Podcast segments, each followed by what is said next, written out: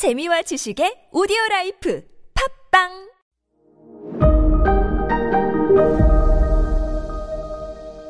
네, 여러분 안녕하십니까. 역사 스토리텔러 썬킴 인사드리겠습니다.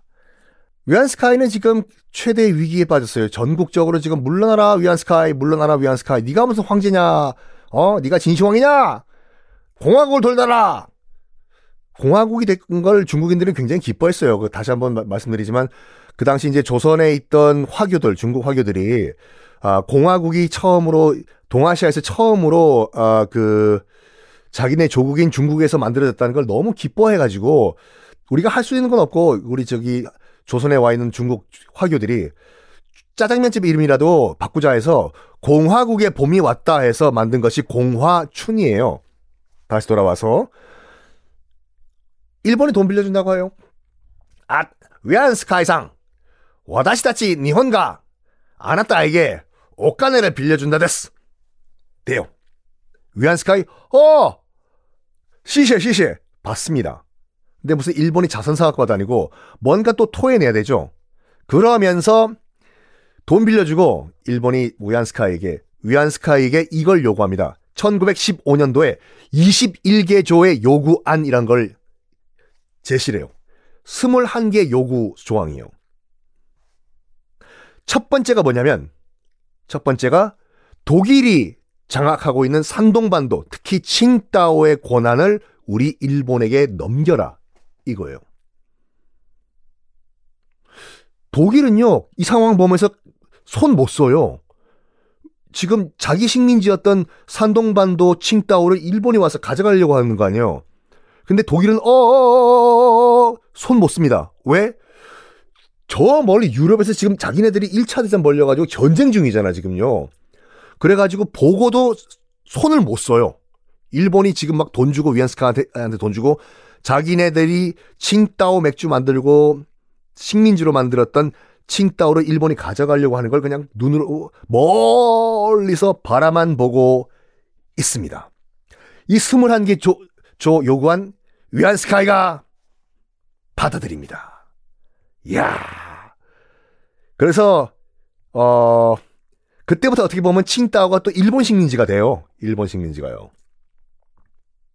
자, 어쨌든 간에 이거는 중국사 할 때 제가 자세히 말씀드리고 1차 대전이요. 1차 대전이 일본에겐 정말 큰 이익을 줬습니다.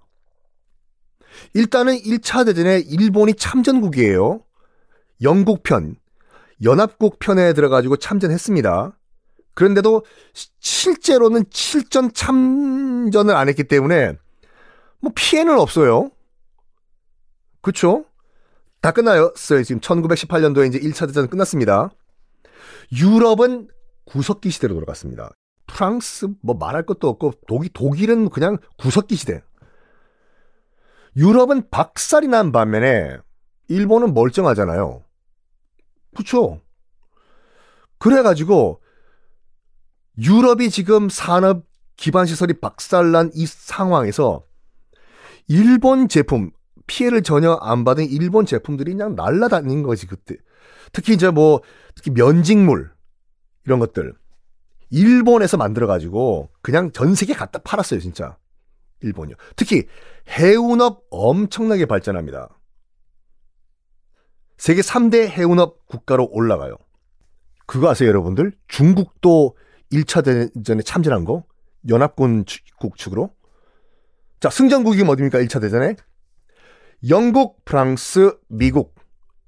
그리고 또 승전국은 일본, 중국. 꼭 기억하세요. 이거. 중국도 1차 대전의 승전국이었어요.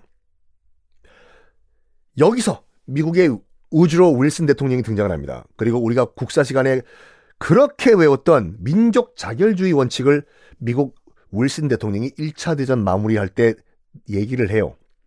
어, 진짜 어이가 없는 게 제가 어디 가서 이 강의를 했더니 민족 자결 원칙을 자결을 스스로 목숨을 끊는 걸로 알더라고요. 어린 친구들이. 그 자결은 그 뜻이 아니라 스스로 결정한다가 자결이에요. 자, 민족 자결주의 원칙. 들으면 좋은 것 같죠?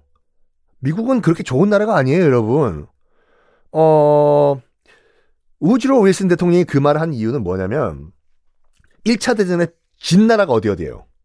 당연히 독일, 오스트리아 그리고 어이없게도 오스만 트루크도 독일 편이었거든요. 아 승전 승전국에 또 이 나라가 빠졌구만. 러시아. 러시아는 좀 애매하네요. 왜냐면 1차 대전 하다가 빠져버렸거든. 그 공산혁명이 일어나가지고. 어쨌든 진 나라는 독일, 오스트리아, 오스만 투르크, 그러니까 지금의 튀르키예죠. 요렇게 졌어요. 오스만 트루크가 당시 엄청나게 식민지를 많이 갖고 있었습니다. 지금 중동 대부분이 다 오스만 트루크 식민지였다고 보시면 돼요. 사우디아라비아, 시리아, 요르단 등등등등. 윌슨 대통령이 민족 자결주의 원칙을 이렇게 얘기했어요. 전 세계 식민 지배를 받는 국민들이여 더 이상 식민 지배 받지 말고 스스로 독립하라! 고 얘기한 거예요.